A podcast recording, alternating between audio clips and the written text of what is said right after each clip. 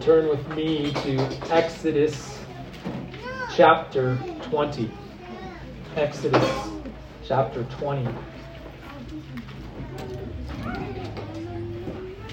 Remind us that we are meeting the Israelites here in the wilderness, having been redeemed out of Egypt by the Lord in mighty ways. That the Israelites are beginning their new life of freedom as subjects of the Lord, where they had been uh, brought up in Israel as subjects of Pharaoh. Now, having been delivered, they are being brought up as subjects of the Lord. Yet there is a wilderness between them and Canaan. And as we have recognized last week and were reminded this week, that between them and Canaan is also a mountain, whereby the Lord will pledge many wonderful things to them on the condition of their obedience. Obedience. And this is all in fulfillment of his promise to Abraham to provide through him a nation and a land, and even in a greater way as it carried on the promise of Genesis 3, where he would provide an offspring through whom all the nations of the earth would be blessed. And so we come now to the covenant ceremony at Sinai, where these previously nomadic, then enslaved people were brought into covenant bonds with the great promiser of Genesis 3, the maker of heaven and earth. I'll be uh, just uh, I'll be preaching on Exodus 20 verses 1 and 2, but for context, we'll be reading Exodus 20 verses 1 through 21. Hear the word of the Lord. Then God spoke all these words, saying, I am the Lord your God, who brought you out of the land of Egypt, out of the house of slavery. You shall have no other gods before me. You shall not make for yourself an idol or any likeness of what is in heaven above, or on the earth beneath, or in the water under the earth. You shall not worship them or serve them, for I, the Lord your God, am a jealous God, visiting the iniquity of the fathers on the children on the third and the fourth generations of those who hate me, but showing loving kindness to thousands to those who love me and keep my commandments. You shall not take the name of the Lord your God in vain. The Lord will not leave him unpunished who takes his name in vain. Remember the Sabbath day to keep it holy. Six days you shall labor and do all your work. But the seventh day is the Sabbath of the Lord your God.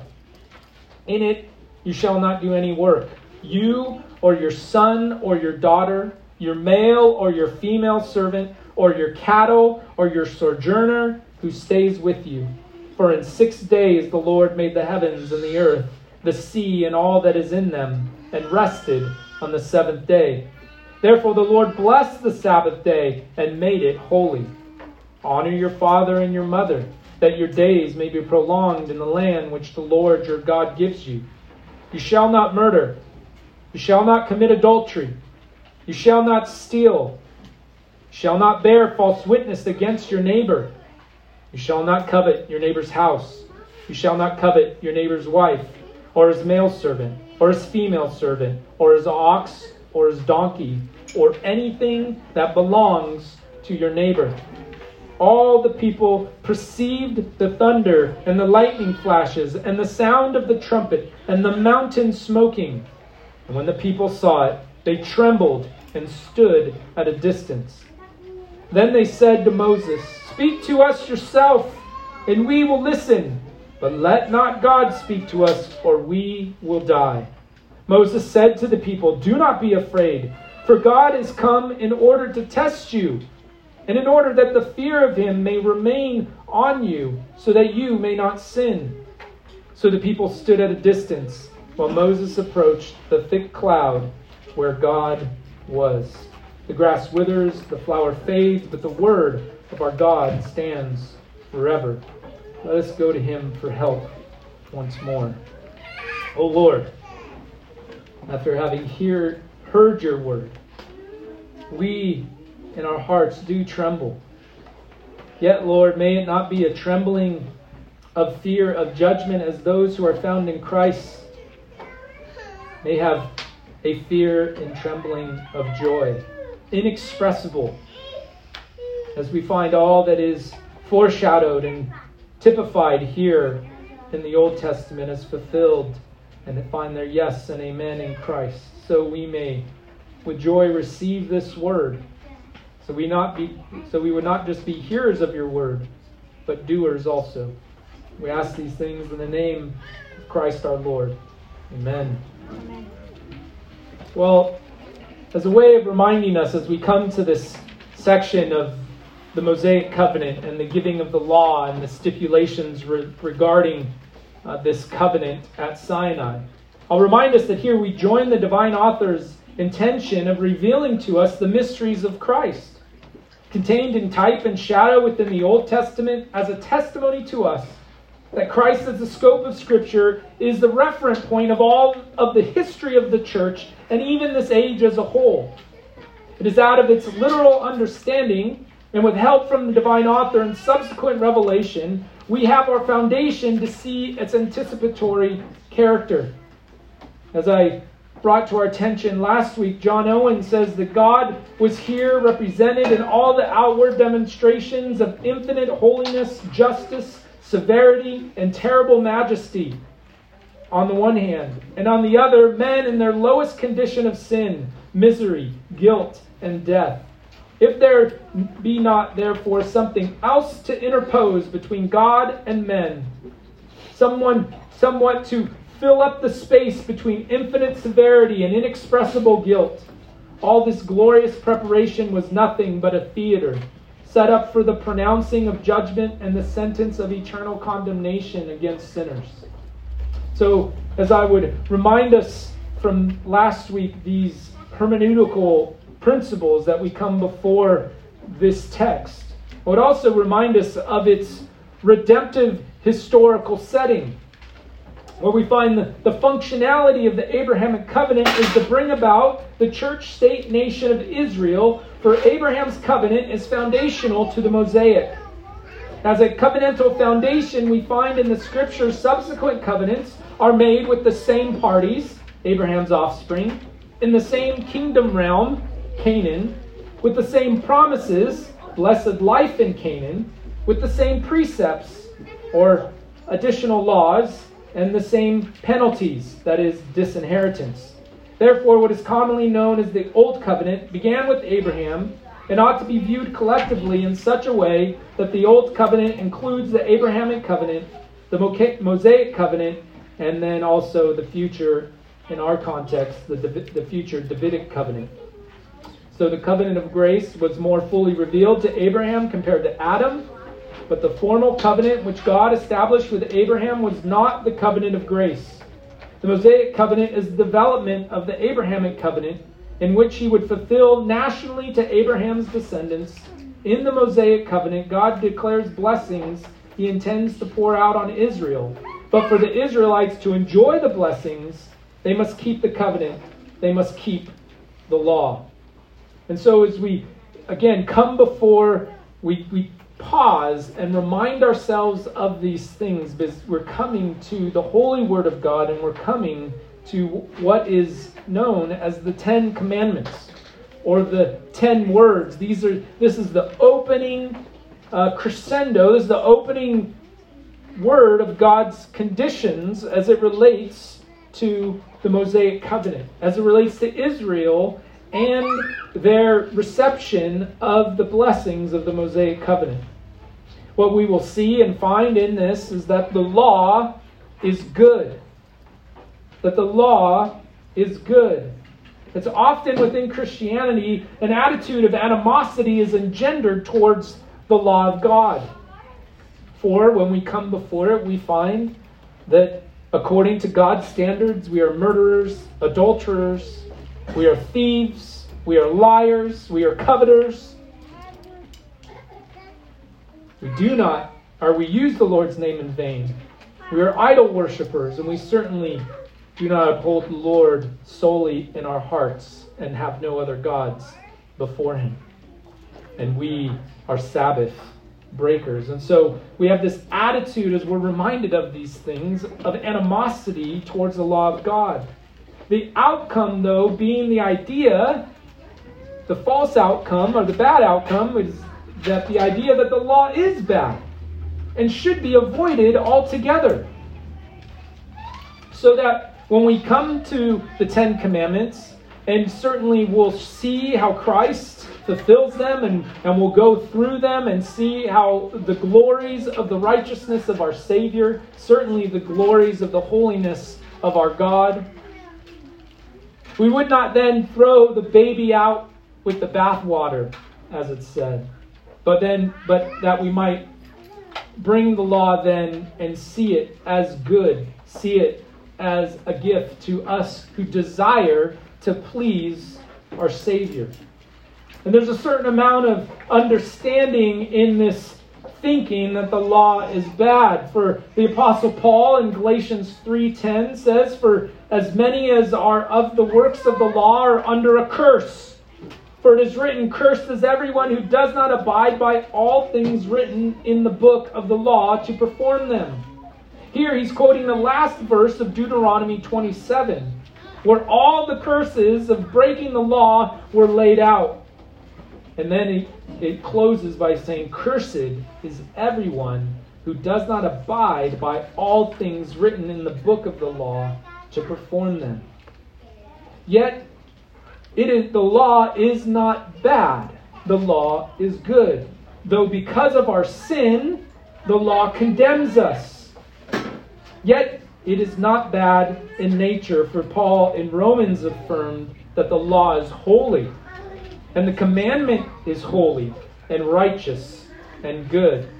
We'll have opportunity to look at the law in its function in Israel, especially as we go through the Ten Commandments and the and the rest of the laws. For coupled with the Ten Commandments, as we see the Lord uh, laying before the people of Israel His standard, we find that the Lord not only brings His standard of of righteousness or his conditions of the covenant, but he also provides them graciously a sacrificial system whereby they may be reconciled to God according to the Mosaic covenant after having broke his law. Yet the law remains holy, and the commandment remains holy, righteous, and good. And these are uh, words of Paul echo the words of the psalmist in Psalm, in Psalm 19. Speaking of the, the law of God, they are more desirable than gold. Yes, than much fine gold. Sweeter also than honey and the drippings of the honeycomb. I don't know if you feel that way about God's law, uh, speaking of the Ten Commandments in its principled form. I don't know if you've been brought up in the church to despise God's law because all it does is show you your sin and show you your imperfection. Well, as much as it is of use for the law to be a mirror to us, where we are to see our imperfection and see the perfection of our God and ultimately the perfection of our Savior, as well as it does provide another use where it, in, it, it hinders us, it it restricts us from being as evil as we might be without it. We must ultimately see a third use as believers in Christ. Because to be a believer in Christ is to possess the mind of Christ, as we will see. And to possess the mind of Christ is to love the law of God, is to love His commandments. So then, we, as those who have been bought with the precious blood of Christ, have been given the mind of Christ, so that we would love God's law and say with Him, Oh, how I love your law! It is my meditation all the day. So then, we, as those who have been bought with the precious blood of Christ, have been given the mind of Christ so that we would love God's law and say with Him, Oh, how I love your law! It is my meditation all the day. So, as we approach the Ten Commandments, as we approach the opening of the conditions and stipulations of the Mosaic covenant, We're going to look at its function specifically within the Mosaic covenant. We'll just be doing an introduction here. And so it's its function within the Mosaic covenant, its foundation, and its fulfillment. With a, with a goal that we who possess the mind of Christ would love God's law. And so its function within the Mosaic covenant. Here, the Ten Commandments begin with a repetition of God's powerful deliverance. Then God spoke all these words, saying, I am the Lord your God, who brought you out of the land of Egypt, out of the house of, of slavery. An event that both establishes the basis for his dealing with Israel and continues his dealings with the descendants of Abraham. So God's demand for loyalty is based on what he has done for Israel. Nevertheless, Israel must be faithful in order to remain in the blessings of the covenant. And so we'll see that within the Mosaic covenant, there's a works principle that it is not a recapitulation or republication of the covenant of works that we find in the garden, whereby Adam was offered and proffered a better existence, a, an eternal righteousness of blessed uh, existence with God, him and all his posterity. This offered to Adam in the garden, if only he would obey God in all that he has said and all that is required of him as a creature.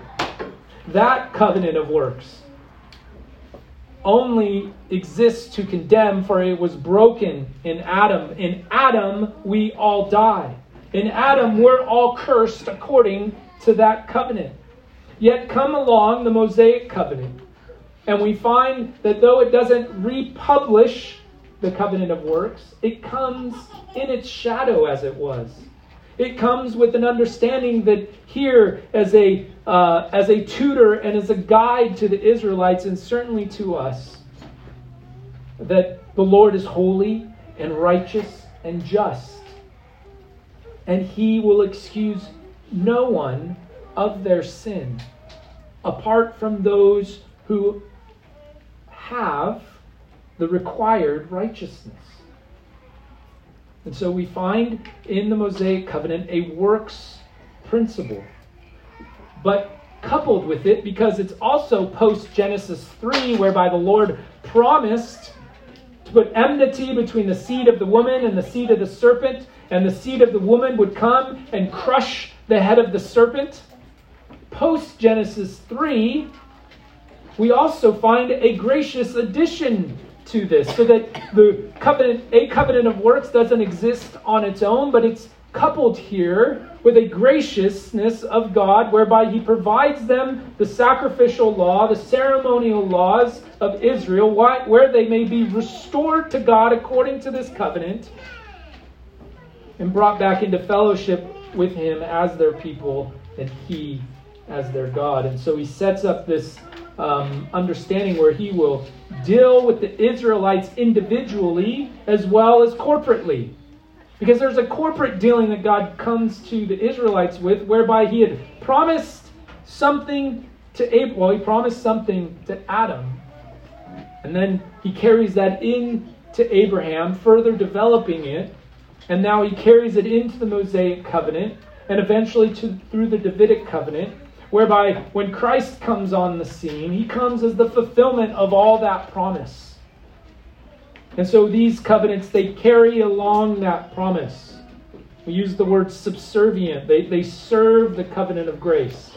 They don't they are not the covenant of grace, but they serve and they deliver it in their redemptive historical context. And so as we get into this introduction of the law. This all brings into it. We all it all comes into it here as we begin with these opening words. I am the Lord your God who brought you out of the land of Egypt and out of the house of slavery. This is uh, this works principle is very clearly set forth in Deuteronomy chapter 30. Let's turn there together if you can.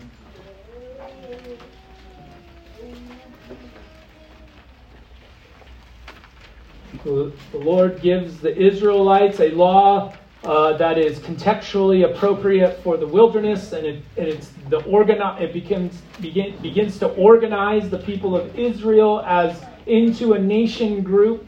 Yet they are a nomadic nation. They don't have a land. They don't possess any, any borders. And so it's rightly that on now the precipice of Canaan, the Lord re gives them the law expanding it in many ways to apply it to now an actual bordered nation state. And we find that in Deuteronomy and in Deuteronomy 30 and verse 15 is a summation of what he has given them now here in the regiving of the law. He says, See, I have set before you today life and prosperity, and death and adversity in that I command you today to love the Lord your God, to walk in his ways, and to keep his commandments and his statutes and his judgments, that you may live and multiply, and that the Lord your God may bless you in the land where you are entering to possess it.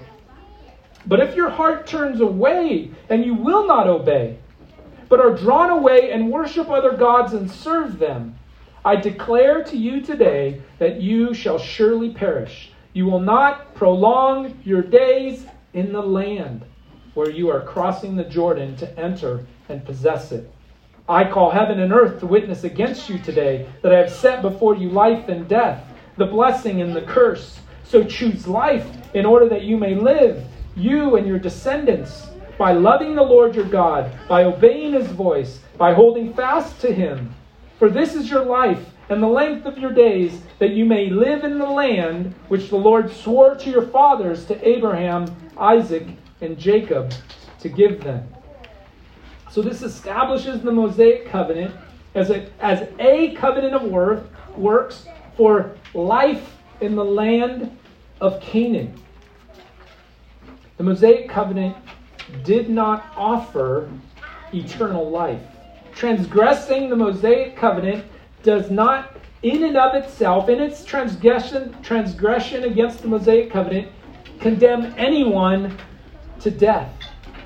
Neither, by obedience to the Mosaic covenant, is eternal life offered. One of the things that Christ was correcting of the Pharisees when he came on the scene was that the Pharisees sought righteousness through the law. They said, We can do it. We just try hard enough. And we just have enough rules to follow.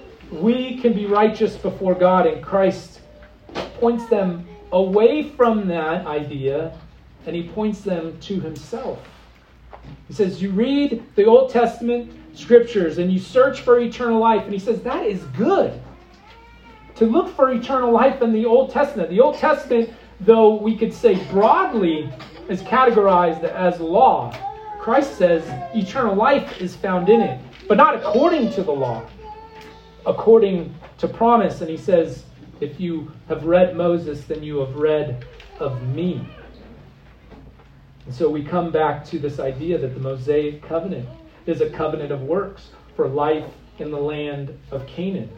John Owen, commenting on the Mosaic covenant as not offering eternal life, says this covenant, this covenant at Sinai, thus made with these ends and promises, did never save nor condemn any man eternally.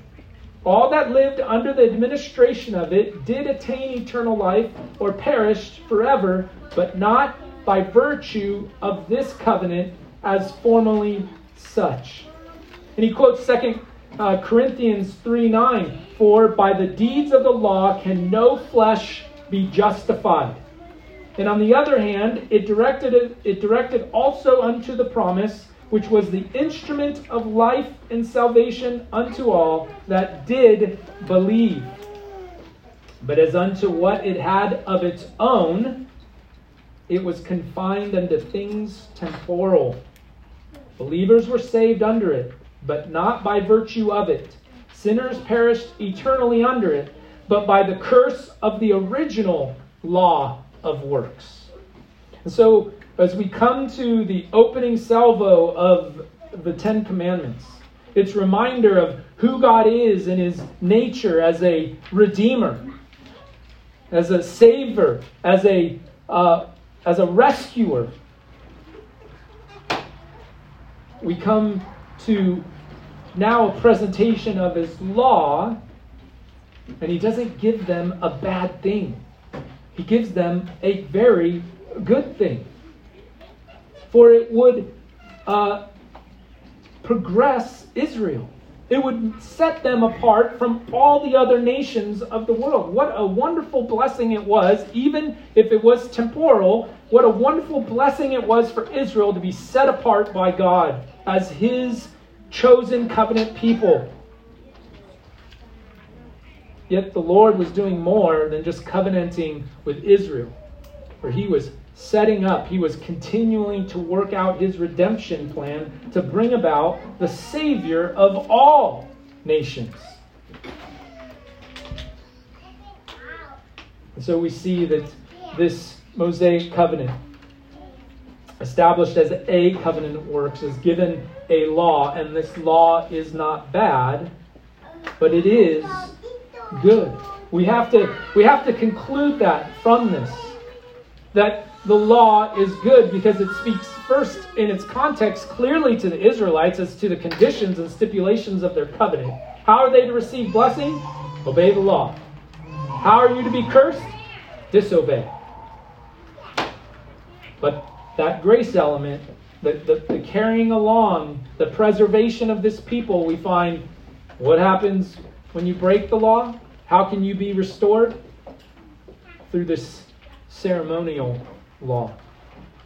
And so we find in this law that it is good. And why do I keep pounding on that? Is because we, as a people of Christ, as we will see, we have a people who affirm in the righteousness imputed to us by faith alone, from Christ alone.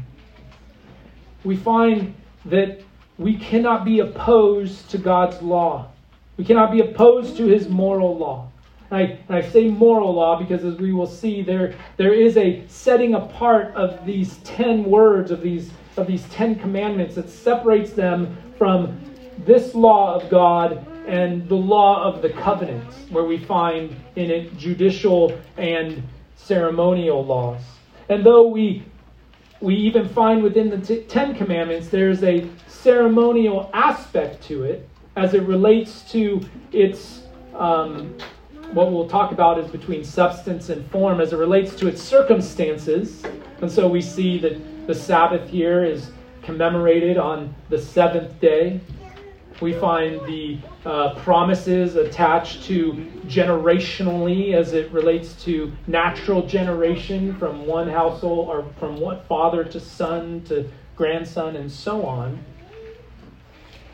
But what we do find here is that what's understand, understood uh, by all of our Reformed fathers is that the law is good and it is contained and summarized, the moral law is summarized in the Ten Commandments.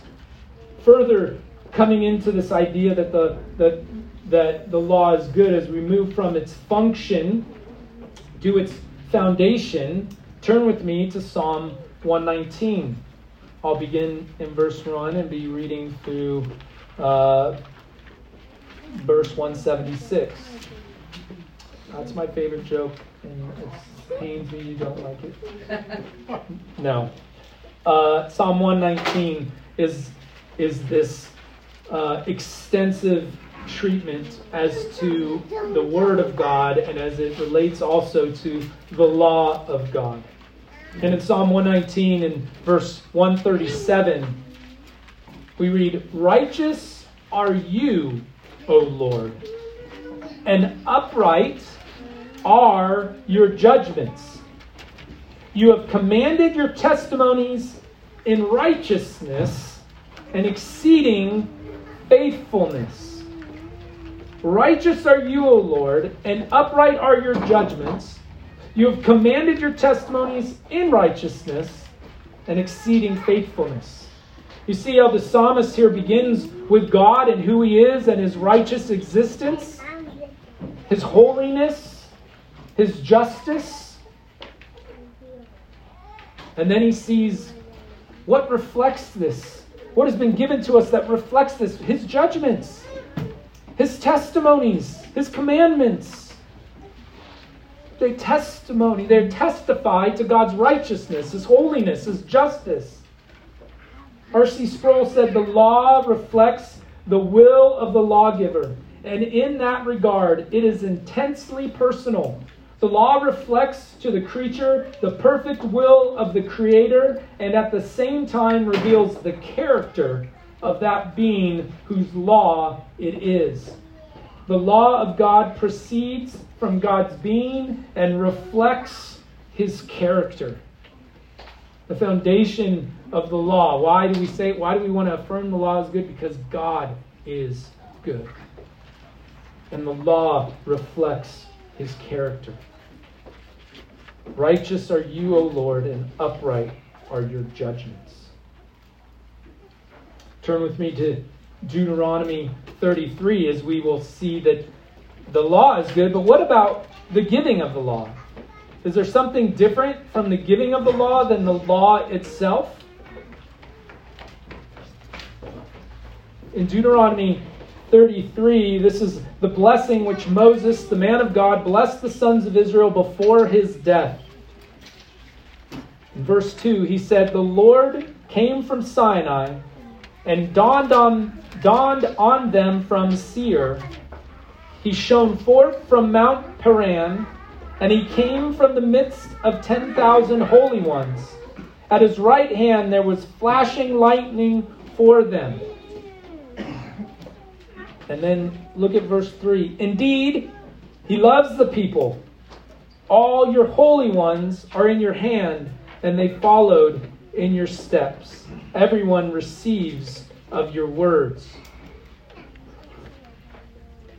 Moses connects here by inspiration of God in his final days. He wants the Israelites to know that the law was given to them out of God's love out of God's love. Indeed, He loves the people. All your holy ones are in your hand, and they followed your steps. That's what he comes to right after his right hand in at his right hand there was flashing lightning for them.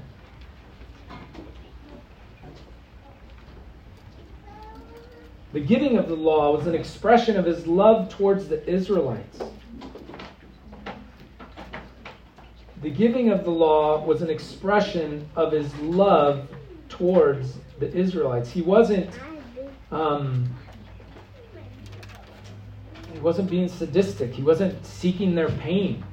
He was seeking their blessing. He put before them life and prosperity, as it said in other parts of Deuteronomy. I wonder if this is what caused King David to write verse 97 of Psalm 119. Oh, how I love your law. It is my meditation all the day. Oh, how I love your law. It is my meditation all the day.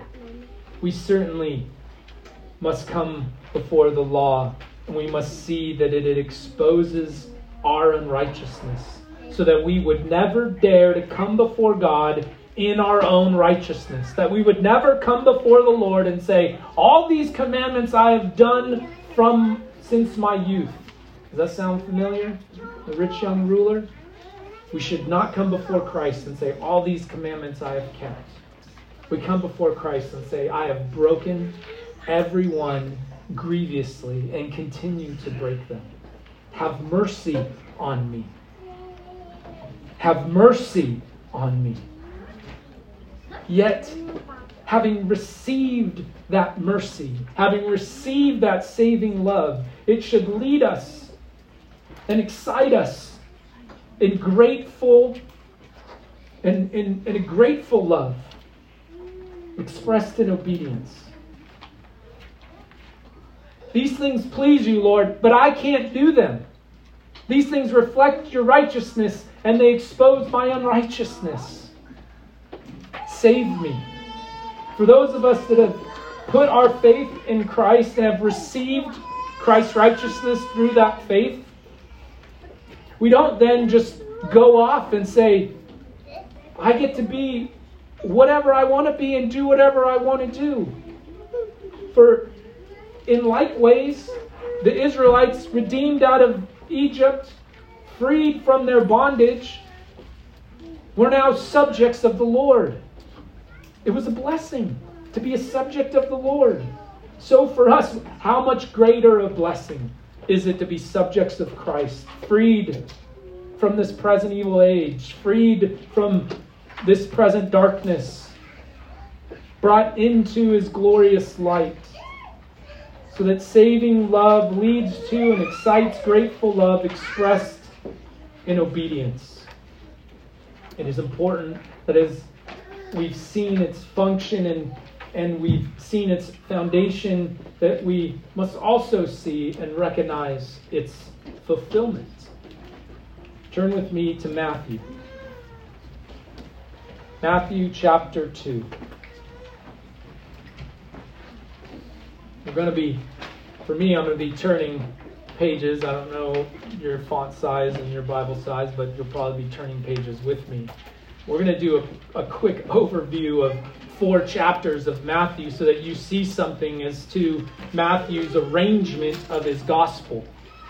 Matthew's arrangement of his gospel as he writes um, to the Hebrews, as it's stated by um, those that have gone before us, is, for, is intended for him to show that Christ comes as the true Israelite, as true Israel, so that he, as he retraces Israel's steps and shows to be successful, shows to be um, unfaltering, that the Jews would look now unto him as their Savior, as their Messiah, and for us to rejoice in the wonder of his grace, and through that, the inclusion of the Gentiles. In chapter 2, we find Christ escaping to Egypt so that, in verse 15, this was to fulfill what had been spoken by the Lord through the prophet Out of Egypt I called my son. They're quoting Hosea 11, but alluding to Exodus, where he says that Israel is his firstborn, Israel is his son. Out of Egypt I called my son. Christ has an Exodus out of Egypt. From the Exodus the Israelites go into the wilderness. From Christ's Exodus, he goes, or excuse me, from the Exodus, the Israelites go through the Red Sea. From Christ's Exodus, he goes into the waters of baptism. And he's baptized by John the Baptist, where the Lord, the Father, confers upon the Son that he, this is my son in whom I am well pleased. This is my beloved son in whom I am well pleased. From the Red Sea and into the wilderness, Christ from his baptism into the wilderness testing in Matthew 4, where he's met with the accuser, the accuser of the brethren. He's met with Satan, the deceiver here not hearkening just back to Israel in their time in the wilderness, but hearkening all the way back to the garden, where the last Adam does not succumb to the temptation of the serpent, but refutes him and is victorious over him. And then from the Exodus to the Red Sea to the wilderness and then to the mountain. Christ comes from out of Egypt to his baptism, to the wilderness testing, to Matthew 5 and the Sermon on the Mount. When Jesus saw the crowds, he went up on the mountain, and after he sat down, his disciples came to him. Moses goes up to the mountain and receives the law of God. It's received with thundering and lightning and outward displays of God's majesty and severity. Here on the Sermon on the Mount, where the Ten Commandments begin are, uh, are laid out in negative commandments, we find that Christ teaches them, saying, Blessed are the poor in spirit. Blessed are those who mourn. Blessed are the gentle. Blessed are those who hunger and thirst for righteousness. Blessed are the merciful. Blessed are the pure in heart. Blessed are the peacemaker. Blessed are those who have been persecuted for the sake of righteousness. Does Christ bring the beatitudes, these uh, display of God's king, of the kingdom character, or the character of God's kingdom citizens before these people because he does away with the law because he just he removes it out of its relevance. Now, what does he say in verse 17? Do not think that I came to abolish the law or prophets. I did not come to abolish, but to fulfill it. To fulfill. And then he exclamation points it. For truly I say to you, until heaven and earth pass away, not the smallest letter or stroke shall pass from the law until all is accomplished. Christ says that he came to fulfill the law. He comes as one born under the law, a Jew born under the law. So he comes to fulfill under the Mosaic covenant, he comes to fulfill the Mosaic covenant, but not to bring about eternal life through the Mosaic covenant, but to see that all of God's promises are yes and amen in Christ. So that all that the prophets prophesied about, that one will come, a David's son will come, and he will bring blessing to the nations, that he will gather all in his name. All will come to him. But further, he comes to accomplish what Adam failed to do. He comes in obedience to his covenant of works, that eternal covenant of redemption, establishing the covenant of grace, so that those who are united to Christ in that covenant are now free to receive his law not as a measure of righteousness, but as an opportunity to display our gratitude for such a wonder of deliverance. Richard Barcellos, in commenting on the enduring relevance of the moral law, says Protestant scholasticism taught that the Decalogue, the Ten Commandments, summarily contains the moral law and is the inscripturated form of the natural law as to its substance. The Westminster Larger Catechism, question 98, says the moral law is summar- summarily comprehended in the Ten Commandments. It refers to the fact that the substance is articulated in the propositions of the Decalogue as contained in Exodus 20 and Deuteronomy 5. The form, however, fits the redemptive historical circumstances in which it was given. The substance is the underlying principles. And they're always relevant and applicable to man. The application or the form may shift based on redemptive historical changes, such as the inauguration of the new covenant, but its substance and utility never changes.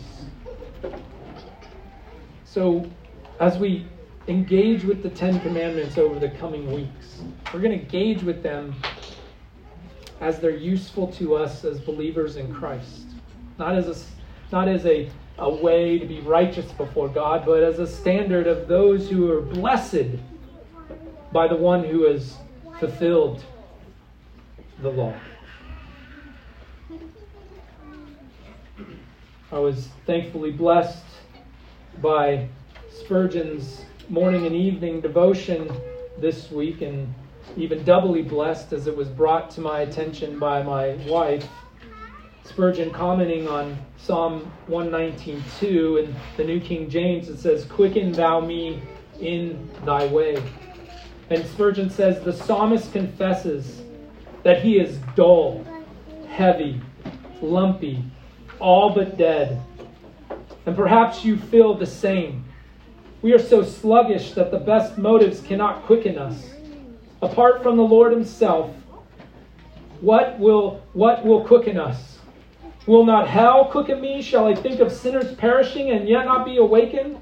Will not heaven quicken me? Can I think of the reward that awaiteth the righteous and yet be cold? Will not death quicken me? Can I think of dying and standing before my God and yet be so slothful in my master's service? Will not Christ's love constrain me? Can I think of his dear wounds? Can I sit at the foot of his cross and not be stirred with fervency and zeal? It seems so. No mere consideration can quicken us to zeal, but God Himself must do it. Hence the cry, Quicken thou me. The psalmist breathes out his whole soul in vehement pleadings. His body and his soul unite in prayer. Turn away mine eyes, says the body. Quicken thou me, cries the soul. This is a fit prayer for every day. O oh Lord, hear it in my case this day. So we find that we don't turn now to our own efforts to obey God's law. We turn back to God to be quickened, to be enlivened, to obey the law that reflects his character. And so we, as those who, those who have been bought with the precious blood of Christ, have been given the mind of Christ, so that we would love God's law and say with him, Oh, how I love your law. It is my meditation all the day. May this be our meditation this day as we have considered what we have in Christ. Let's pray. O oh Lord, the wonders of your gospel that frees us from the bondage and condemnation of sin. That is a transgression of your holy law. We are freed from that condemnation. Not to live lawlessly, but by your goodness, to live lawfully in gratitude for righteousness we never could contain could attain to for eternal life for a sure inheritance what a wonder your grace and mercy is for it leaves us always to be in dependence of you and never in our own ability and in our own ways help us lord Help us, for we are dull of ears. We are sluggish. But you are faithful. Help us to love your law. Pray these things in Christ's name. Amen.